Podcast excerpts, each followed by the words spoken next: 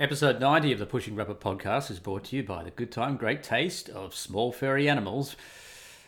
This is Adam Piggott, uh, Pushing Rubber podcast, your host with the most. Episode 90. Look at that. We've broken into the n- n- n- n- nines. Um, it's been a little while. Um, I've been on holiday. I've been sick. I've been away. Uh, and now it's back. The weekly podcast is back. Have no fear. I know you were all clamoring, clamoring and beating down the door. When are you coming back? Sorry, it's only three weeks. Come on, it's not too bad. It's not too bad at all. What's been going on in the world of Adam? Well, uh, I, I assume you listened to the podcast with the great one last week on the Greasy Pole podcast, um, and um, went off and did my holiday, did that sort of thing. That was fun, um, and uh, got sick and stayed sick for about two and a half weeks with some horrible virus in my mouth. Uh, yeah, and yeah, I've I've got all the I've copped a lot of shit at work about this. Oh, how much cock are you sucking in Italy to get such a terrible mouth virus? um,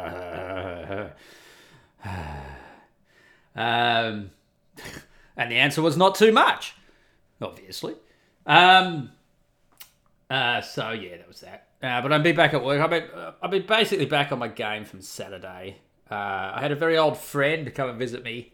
Um, just stayed overnight because he's uh, he's Scottish, uh, who's been living in Australia for I think about thirty years, but whose whose mother still lives in England, and he gets back every year to visit her. And so he took a took a flight to uh, Amsterdam to Schiphol to come over and see me. I picked him up. Um, very, very, very good old friend. Uh, I've known him since I was about 20, and he's about, I think, about about 15 years older than me. Um, as unusual friendship because it's not based on work. And I think most of my friendships, most of my adult friendships, are based on uh, people I've worked with. Um, and I think that John, and it's his name is the uh because uh, that doesn't narrow it down. Obviously, by calling someone John. John's uh, I think is the only friend I have who didn't come from a work-related background, and we basically uh, lived in the same small little apartment complex uh, when I was about twenty. He had a uh, very nice. He had the nice apartment with the terrace, um, and um, yeah, we just became friends and hung out and had common interests: riding motorbikes, uh, uh, uh, drinking alcohol, uh, smoking cigars, that sort of stuff, chasing girls. Um, um, and anyway, so it was great to catch up. It was great to have a guest. He's our first house guest in the new abode. Um, he also met the good wife for the first time. Um, and Saturday night, we uh, we went out on Saturday night to uh. We went out on Saturday to Gouda and walked around the little city there, and that was cool. And had a few drinky poos on the terraces and looking over the people, people watching. It was fun. Uh, and then uh, had dinner. I, I, cooked dinner, and some friends of ours gave us a fire pit. One of those portable fire pits that you carry around. Um, and we put that at the back, and I threw all the wood in it, and we got a good fire going, and uh, drank whiskey and rum, and it was great. It was very enjoyable. And then on um, on Sunday morning, John and I um, left the good wife and we hooked into Amsterdam on the train because he had a, a, flight at about four thirty, and um, we went to the Rijksmuseum, um, which was spectacular. I mean, absolutely spectacular. I've I've never art museum. It should be more art gallery we didn't see 10% of what's in that building. And the building itself was, may as well have been the museum. It, it, could have been the, the, muse, the museum was the building, and that would have been fine. Ah, we, we would have been happy with that. And it was so organised and so efficient. And all the Dutch people, Dutch people, mind you, yeah, traditional white Dutch people working there, were so friendly, so helpful, so enthusiastic about where they were working and what they were doing. It was just a real pleasure. And we got in fast, no problem getting tickets. And this was Sunday morning at 11 o'clock. and uh, we went to the 16th and 17th century floor, which is all paintings of like Rembrandt and that sort of thing. And oh my god, wow! The one of the first paintings we saw was a still life, and I think I'll put this still life on the Friday Hot Chicks and Links this week. I might I might put an image up of it. And that was one of the first. Literally, I think it was the second painting we saw, and we both stood and looked at that for a while and just went, "Holy shit!" This was painted in like 1660 or something. How did he do that? It was, it was just draw jaw droppingly amazing. And then we went up to the um, 19th to 20th, early 20th century floor. Um, so there was some Van Gogh, or Van Gogh, as we know him in English, but they pronounce it Van Gogh, uh, um, paintings there, um, which were quite small. It was a self portrait, and there was a really green one with a butterfly or something. I don't know. Um, they were quite small, but the the use of color was extraordinary. I, I have to say, I mean, really have to say, the use of color was extraordinary. But my favourite paintings are actually on that floor, and they weren't the Van Goghs, um, but there was some amazing. And I, I look, we just we were only in there for an hour and a half or so. I didn't get to write down any names of paintings or anything like that. Uh, but there was some stuff I saw that was just really God. And I think I think um, my advice for you, if you were ever in Amsterdam and you were like, I want to go to the Rijksmuseum, you, you, you don't you don't go and do it in a day. So stay in Amsterdam for a week and get like a week pass and just hit the the museum for an hour and a half each day and go to all your different bits to see around it. Because your, your, your brain can't handle more than about more than a couple of hours. You, you just can't handle it. It's just so much and it's like an overload. And, and you get to a point where it's like another painting yeah okay and the, and that bit of um, in gold inlay cab, walnut cabinetry that was owned by Louis the and uh, you just can't do it. Just can't do it amazing and then we went off and had lunch and I was I was hoping to take John to a, a French restaurant that the good wife and I have been to a couple of times, which is just wonderful. And the Sunday lunch is superb. And I'm, I'm a big fan of Sunday lunch. It's a big thing for me. Unfortunately, I hadn't booked because it was Sunday lunch, and the Dutch just don't do Sunday lunch. We walked in every time. We didn't get in. Uh, I was pretty devastated, actually. Um, you know that moment where the girl's saying, you can't get in, and you're like, and you're like having a chat to her and blah blah blah. And then she starts talking more, and you and you just realize it doesn't matter how much she likes you. It doesn't matter what you do. There's absolutely no nothing you can say, nothing you can do. You, you're just not getting in. I was just like, ah. But down the road, there's another restaurant that I've been to before.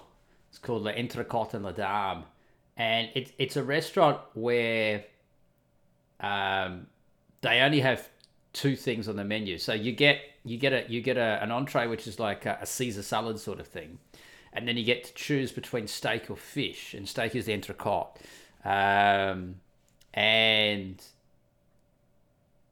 that's that's it. And it's it's actually it's the restaurant specifically set up for the the concert hall and the opera crowd who are going out to a concert. They want to get in, sit down, eat, bang, out they go. But uh, the good wife and I have eaten there before, and it's actually it's actually very very good quality as well. So I said to I said John, oh fuck it, we'll go to the Entrecote down. Sat down there, just got looked after, had a wonderful lunch, and then dropped him off at the airport. So it was just really nice to have have an old friend come and stay in the house, the new house that that the good wife and I are sorting out. Speaking of the house, we, we had the floorboards installed upstairs um, a couple of months ago, something like that. Um, beautiful 18 millimeter oak floorboards, um, and we we shelled out. We went. We were like, well, we're gonna. This is our house for the next 20 years. Let's let's get the good stuff and put it down. And it really is the good stuff. And they're very dark, chocolatey brown, um, and they've been. I think they've been brushed twice and and uh, steamed and waxed and rubbed and, and basically had virgins rub their their private parts up and down. Oh, I don't fucking know. smoked. They've been smoked. Uh, I've had everything done to them, and you can see all the greys. Uh, they're absolutely beautiful boards.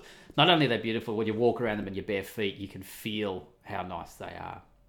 So we paid a lot of money for this stuff, and we contracted this company who sold themselves on the fact that the woman, when she was getting floorboards, had a bad experience. So she decided to set her own floorboard company up so that the experience wasn't bad. Now our house is hundred years old, and it's also over the years it's kind of dropped down upstairs, a bit of an angle. Um, and in one in one corner, like quite dramatically, we're talking like probably eight centimeters and a meter height difference on the floor, and the rooms are all completely irregular. And we got another company in to measure up, and we didn't end up going with them, but we got them to measure it up, and we ended up we ended up dropping them. And they and they were like 600 euros to lay the floor and it'll take two guys a whole day. Um, anyway the the company we eventually ended up getting wanted a thousand euros to lay the floor with two guys. Uh, but unknown to us they budgeted half a day. And here's the thing they didn't come out to see it even though we insisted on it. But they were like, no, no, you've had another company measure it up. We'll just take that measurements and that's fine. And we, we sent them floor plans and photos just to say, look, this is a really, really, every room is irregular. Every room is, you've got bits coming out in, I mean, it's a, it's a big fucking job, you know. And when the other company said two guys in one day, I was thinking, wow, two guys will do this in one day. That's going to have to, they have to work their ring off. So, unbeknownst to us, they they just got oh, and they've got subcontractors who are doing the work. Anyway, long story short, the subcontractor came out. It was an older guy and then a younger guy. The, apparently, the younger guy was cool. I wasn't here; I was at work. The good wife was taking care of it, uh, but the older guy was like, "Oh my fucking god, this is shit. Oh, I'm not going to do this." And, and the good wife had to keep his spirits up the whole time. Which, when you're paying this amount of money, it's not really what you want to do. And we're paying a good amount of money for this, man. Really good amount of money. Um, high four figures. High four figures. Um, and anyway, apparently the carpenter while he was here said to the good wife, "Oh, we're going to charge more for this. We're going to charge more." And the good wife was like, "Whatever. We've paid the quote. We've paid it. You've quoted us for the the floor.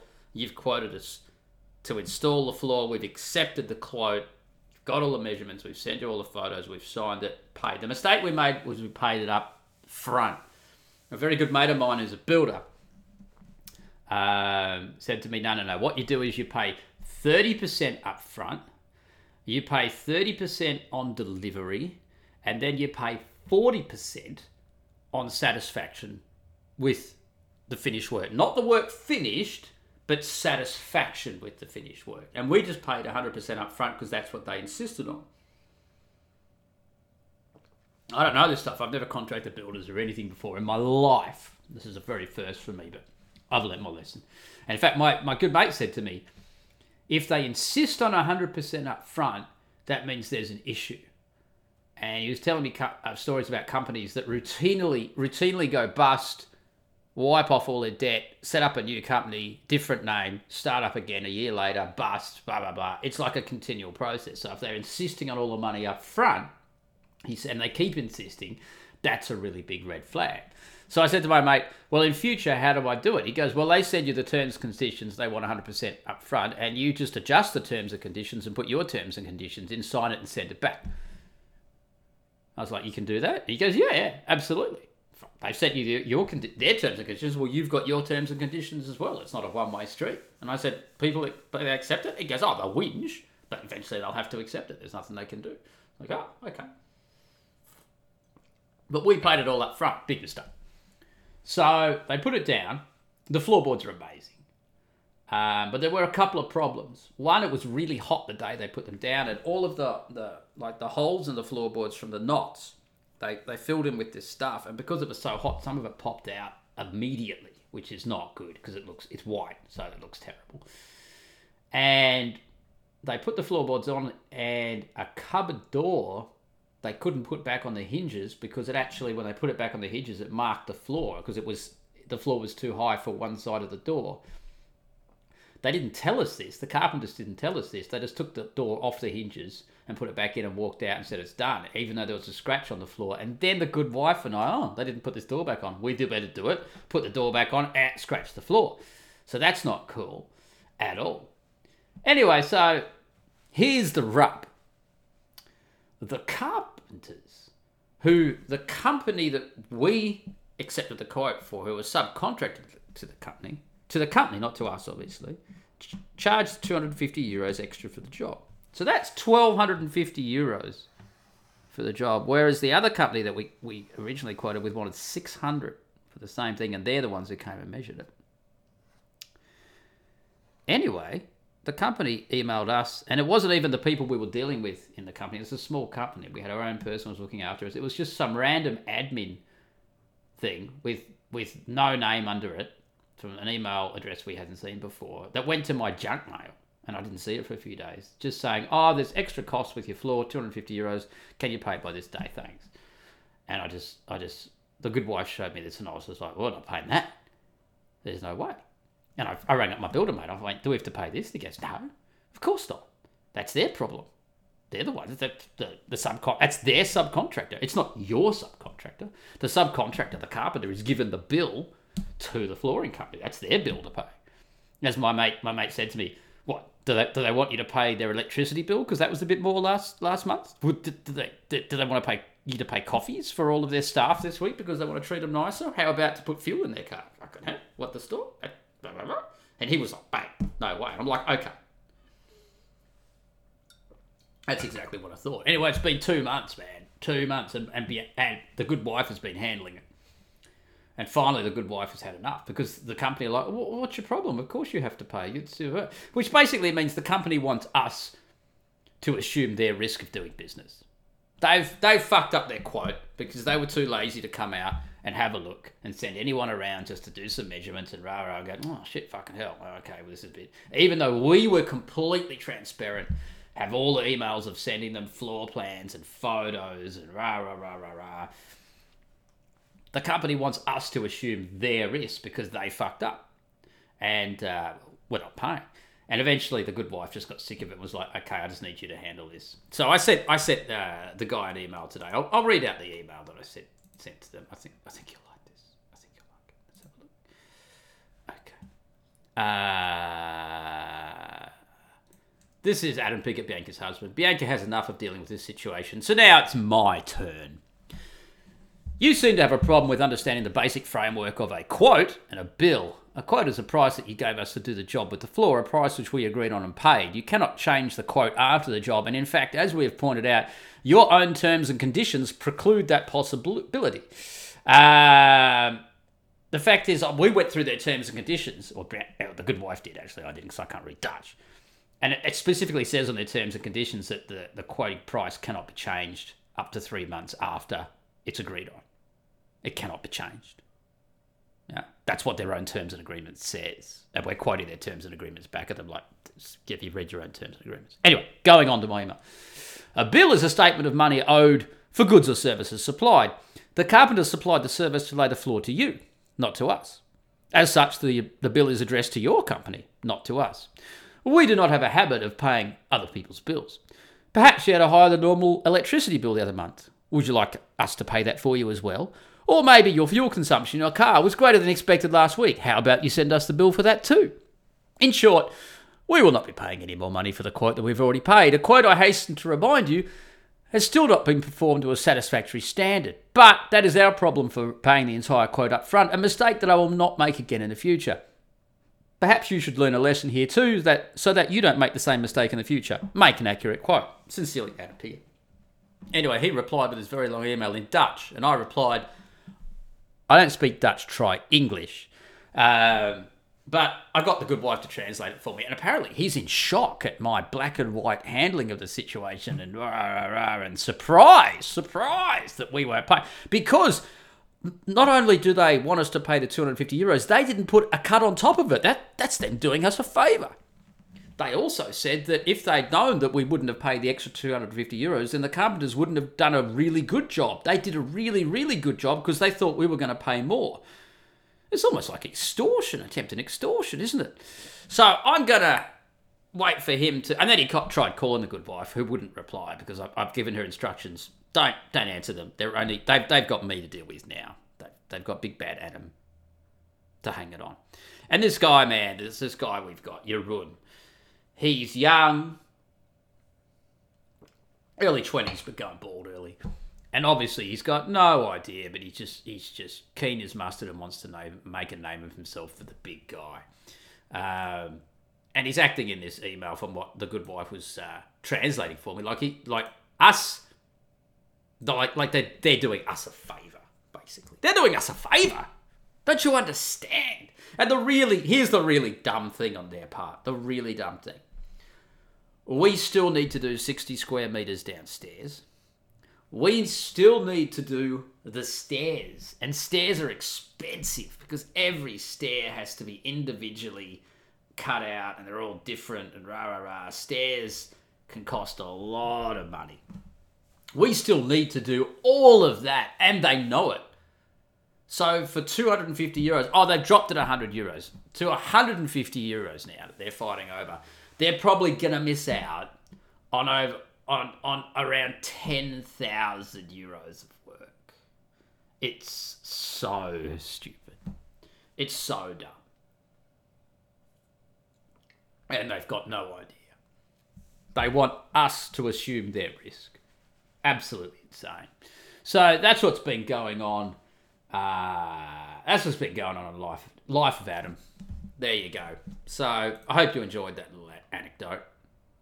Um, uh, we had I, I did a uh, a post uh, last week, attention whoring on Twitter about a woman who uh, who put up a tweet last week out of the blue. The man who asked me to marry him remarked as follows: "Sometimes I wish you were just a teacher or a nurse because you wouldn't think so much. It's intimidating." And then she walked out on him apparently, and rah, rah. And I said it was bullshit.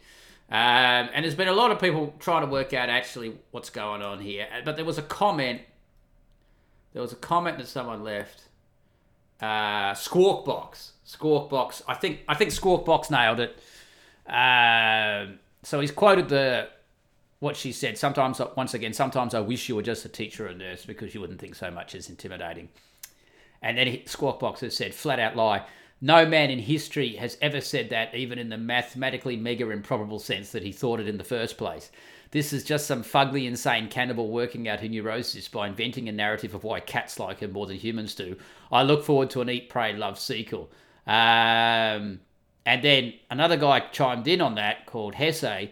My thoughts exactly. Intimidated is a word that crazy girls commonly use to describe the way they want to think a man felt to cause this kind of relationship failure. I have yet to hear it from a man she made it up, or at best made up that quote to embellish a story based on some grain of truth. And I, um, I think those guys have nailed it. I think those guys have nailed um, exactly, exactly what's happened on that one, uh, without a uh, without a shadow of doubt. Um, I think that she, I think that we'll never know for sure, but I'm leaning towards the fact that the guy she was with, her fiance, that she'd moved in with saw through her nonsense, booted her out, and then she had to invent a plausible alternative reality that would allow her to be able to both deal with the situation and garner enough social media likes to feel good about herself again. That's what I think happened. Whatever the truth of the matter is, the guy dodged a bullet. The guy dodged a bullet. Absolutely. 100%. So that was an interesting one uh, last week. I got linked to by Dalrock uh, on the um, the article I did last week, it turns out that men are the ones who can have it all, um, which, wow, Dalrock's got a lot of traffic. I just want to say that now. A lot of people come through the blog. A lot of people subscribe to the blog. Um, I'm up to I'm up to 313 subscribers. There we go. Um, Sweden votes for cultural suicide because I'm hearing, I've been reading all this stuff. Like a lot of people are saying that it was rigged. A lot of people are saying that it was rigged.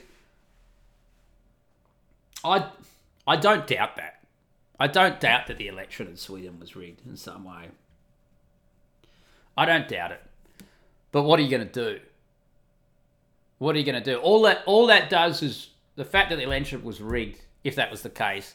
All that does is re-emphasize the fact that that Swedish men have lost control of their country in a big way. Because if you want to look at the most feminized uh, nation on earth, the most matriarchal society on earth, on earth, that's that's Sweden. And and I had a, a great comment on that one um, from Dave. um, worked for Ericsson here in Melbourne, Vic, as a contractor for a year, year and a half. So I met and worked with a large number of Swedes during that time. The level to which the males, I won't call them men, deferred to the female employees was both irritating and sickening to me. I just kept thinking to myself, what the fuck is wrong with these people whenever we had project meetings? Um, and that really, really, really uh, coincides with with my own interactions with Swedish guys my interactions with Swedish women, I, I didn't go into any details on the article because I didn't want to get into anyone in trouble. But I've had de- direct experience of Swedish women in the workplace here in Holland who come in as, uh, as yeah, I don't want to say too much detail, but basically horrific. I mean, absolutely horrific. These are, these are young women in their early twenties, and they are they are hardcore I would call them, in a general sense, if we took them out of the Swedish context, hardcore feminist SJW muckrakers determined to find uh, sin, uh, fault, and guilt um, in every aspect of every human behavior that they come into contact with uh, in every waking hour that they have. That's that's the only way to describe what these women were like, are like. It's it's insane. Um, they're like a, a, walking, ticking time bomb. They are a walking, ticking time bomb. And there was a good article, a good little snippet um, this week. Uh, it was on Tim Blair's blog that he linked to it. I should have found this, but i have just thought of it now. Um, let's just find this. Let's have a look here. Uh, okay, yeah. Uh, the Art and Science of Cry Bullying. Uh, Lionel Shriver in The Spectator wrote um, Students ca- cowering in safe spaces don't feel endangered. They're claiming territory. In protecting the faux helpless from noxious opinions via no platforming, they're exercising power. The experience of exercising power isn't scary, except on the receiving end. It's supremely gratifying, and I'll, and I'll add to that extremely powerful. These people aren't frightened. They want you to be frightened of them. And we're not talking microaggression. PC police, police often prefer macroaggression, the kind that can get people sacked. We keep hearing about the terrible distress, in inverted commas, caused by, say, a Canadian production that uses whites to sing slave songs or a straight actor playing a trans role. But bullies on the left ply weakness to conceal aggression. And today's torrent of touchiness is bogus. No one's truly in distress. No one's feelings are hurt, really. This stuff is all about pushing other people around. And that's a perfect descriptor for Swedish women in general. Swedish women in general are the proverbial man eaters. They are the harpies of the D and D world. The Gorgons. They are horrific, absolutely horrific, in every way, shape, and form. Uh, and the Swedish men have just lost control of their culture and their society to the women to the point where they are browbeaten. basically, they must be brow. Swedish men must be browbeaten from birth, and because of this, Swedish women hold their men in contempt, and are thus importing hordes of dark-skinned uh, vibrants to um, give them the tingles that they're not getting from their own emasculated men. Um, what a way! What a way! As I as I wrote in my article, uh, what a way to destroy your culture and your nation. Is there is there any any nation over the whole of human history that has imploded in this way? I, I just can't think of a single one. This is this is absolutely unique. It's never happened before. that women have been elevated to some to such a point, and men have been emasculated to such a point, and then boom, down they go. It's it's absolutely crazy. Um, and people are saying that Sweden will be the canary in the coal, coal mine. No, they won't. No, they won't. Just like people were saying Venezuela will be finally be the the, the, socialist canary in the coal mine that everyone will realise that socialism doesn't work. No, it won't. It's not. Everyone's just memory hold Venezuela. No lefty talks about Venezuela. Ten years ago, you couldn't shut up lefties about Venezuela. They wanted to get bloody Hugo Chavez over to, to lecture us all on, on how to do our economics. He was so great. Now, they're bloody eating eating rubbish from the streets. They're, they're, they're, the borders are all shut because the neighbouring countries can't fucking take them anymore. As in the refugees pouring out. And it's just the whole country is imploding. uh, inflation's at, what, a million percent or something ridiculous like that. No one talks about Venezuela. Do you think anyone's going to be talking about Sweden when it implodes? I don't fucking think so. I, t- I had a very interesting conversation today. I met a Lithuanian man in his early 30s, maybe late 20s. Very nice chat, really uh, very switched on. Um, we had a we had a good chat, and he basically he said that uh, I said, "Do you still live, do you live in Lithuania?" He goes, "Yeah, I'm one of the few few of my mates who still do. Everyone's moved overseas. Apparently, they've lost thirty percent of their population. Apparently, a Lithuanian leaves Lithuania every five seconds. That's how many people they've lost." Because I was like, "Oh man," I started off, "Oh, Lithuanian chicks are hot," which they are, and he's like, "Yeah, but they've all left. Any of the hot ones are gone. Why would they stay?" And I, was like, so what's why is why is everyone leaving? What's going on? And he said, well, there's no work. There's no work. And I'm like, well, what? He goes, there's no shops, there's no factories, there's no nothing. They've all closed. And I'm like, well, okay. There must be a reason for this. Why have they closed? And he said to me, the EU, all the regulations that come that came in when they joined the EU, EU killed, absolutely killed all the domestic businesses and domestic economy dead. It's fucking fallen over. Absolutely fallen over. And he was, uh, and he said we were we were better in the Soviet Union. We were so much better off in the Soviet Union. He said Lithuania is absolutely fucked. We're losing our country. It's it's gone down the shitter. And he's okay because he has a job outside. He told me that the uh, EU has blocked Russian television from being broadcast in Lithuania under the guise of oh you don't we don't you it's just propaganda so you you can't listen to it which means we only want you to listen to our propaganda not their propaganda as well. So the, the EU was all about democracy and freedom of speech and rah rah rah yeah but we'll block the Russian television channels from being shown in Lithuania because no you can't do that. Oh no you can't do that and I said what about freedom of speech mean, can you guys go around and, and start talking about this stuff and he goes if you start talking about there's there's no laws about it, but if you start talking about it, suddenly you'll you'll be busted for drugs or something else that's got nothing to do with with the rubbish that you're making, but they have ways of making you shut up. And uh, and then I mentioned Putin, and he was he was like he literally his eyes glazed over in joy. They fucking love Putin, man. They love him so much. They really, really, really love him, and they really want to go back to be a part of Russia.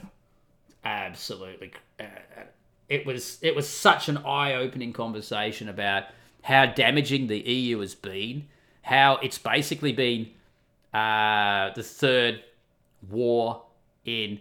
Germany didn't get what it wanted in the First or the Second World War by using military means. So they went, all right, we'll, we'll try it again, but we'll use economic war to get to we want. That's what the EU is economic war. The only country that's done really well out of it is Germany because the Deutschmark is artificially deflated and they're an ex manufacturing export economy. Fucking yeehaw. And they basically come in and say, you can do this, you can do this, you can't do that, you can't do that, blah, blah, blah. Look, at, look what they did to Greece. Look what they did to Greece. Look what they did to Cyprus. Just took 30% of people's bank accounts out. Boom, done. Banks will have that. No one can do anything it's it's war. It's war by other means. They say that that that war is politics by other means. Well, economics in in in in a, in something like the EU, the imperialism of EU is war by other means. That's what it is. uh, which I suppose is politics by other means. But um, yeah, man, they really love they really love Putin up there. They really, really, really love Putin. Uh, it was really eye opening. Was really eye opening to uh, have that conversation with him.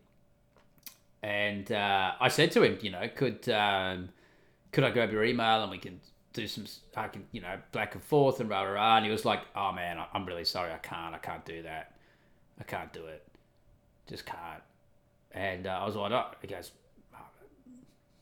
they'll they'll they'll find an excuse to bust down my door and uh, find something that shouldn't be in the house, and I'm in jail. And he was like fully serious. This is the EU we're talking about here. So um, very, very, very interesting. Very, very interesting in, in that. Top of that, I caught a video with uh, a demonstration in Germany with the speaker going off. Uh, if if you're a Turk if you're a dark skinned anything in Germany right now, I reckon your days are numbered based on that. The the the last drop is about to go in the bucket and the bucket's about to overflow. And I'd say it's gonna absolutely go ape shit. As a number of people on our side of the internet have been predicting for quite some time. Um, some people on the internet have been predicting this for over 10 years um, it's going to go absolutely belly up. The EU cannot dissolve and fall apart fast enough. It just can't. It, it, it can't do it fast enough. It's gonna it's gonna be a runaway express train. It will it will collapse with the same speed that the Soviet Union collapsed. And, and the day the week before the Soviet Union collapsed, no expert in the world would have been able to say that the next week the Soviet Union would, wouldn't be there anymore. That's how fast the EU is going to go down. It's going to be very, very, very, very, very, very fast indeed. Um, and it's going to be interesting. Uh, I live in the EU. Do I want to hear be here when it goes down? Yeah, absolutely. Yeah, I think it's going to be uh, a really um, interesting process to go through. Very interesting times. Um, so, um, yeah, interesting conversations, interesting things going on. Uh, uh, we won't even talk about 9-11 because I saw some great stuff about that. I'll put it up on Friday's uh, Hot Chicks and Links. Uh, very, very interesting stuff coming out of uh, a few places now. Which, which a year ago, I'll just say this: uh, uh, a year ago, on XYZ magazine, um, David Hilton um, put up an article saying Israel was basically responsible for 9 11. And I had a, a, an email conversation with uh, uh, David Hiscox, the editor over at XYZ. And he said it was really interesting because last year when they put up that piece, they got so many hate comments along the lines of "We're never going to read your blog again. We're never going to re- come to this website again." Blah blah blah blah blah. And now a year later, they he, they republished it, and he said there wasn't a, there was I don't think there was a single comment along those lines. Just in a year, the wokeness level is the wokeness level is changing dramatically. It's uh, it's very very very interesting indeed. So um, yeah, there we go. Um, so shout outs Captain Cappy over at over at uh, CaptainCapitalism.com. Aaron Clarey he's been gallivanting around, doing fuck all, um, and having a good old time on his motorbike. What a what a what a prick! What a prick, eh? What, really? I mean, I don't know. Um, and uh, you can go and check him out. He's got a YouTube channel which he uses to support his um, uh, arsehole consultancy business. Um, and um, he's got a bunch of books out Bachelor Pad Economics, Curse the High IQ, many, many more. He's a very good guy, he's very smart, and he's a good friend. And you should uh, and you should check out all his stuff. That's what I'm going to say. And he had something up this week. Um, let's have a look. Uh, Roosh. Uh, Roosh, who I'm, I'm not really a fan of but I give Roosh credit for going out there and fighting the good fight. Uh, apparently, Amazon's banned all of Roosh's books, uh, which is, as Aaron Clarey says, obviously an assault on free speech by socialists and SJWs. Um, on top of that, over at Raconteur Report this week, um, I saw that. Let me just go down because he really is prof- prolific and he puts lots of stuff up. Uh, and they tend to be kind of overblown a bit a lot of the time. Uh, let's have a look here. No, that's not it. So Roosh got banned. And apparently a site called Cold Fury uh, was nuked. Um, and apparently they were on Blogspot. Uh, let's have a look.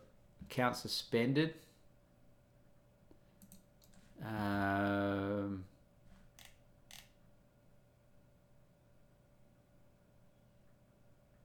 oh, apparently he's behind on his payments for hosting.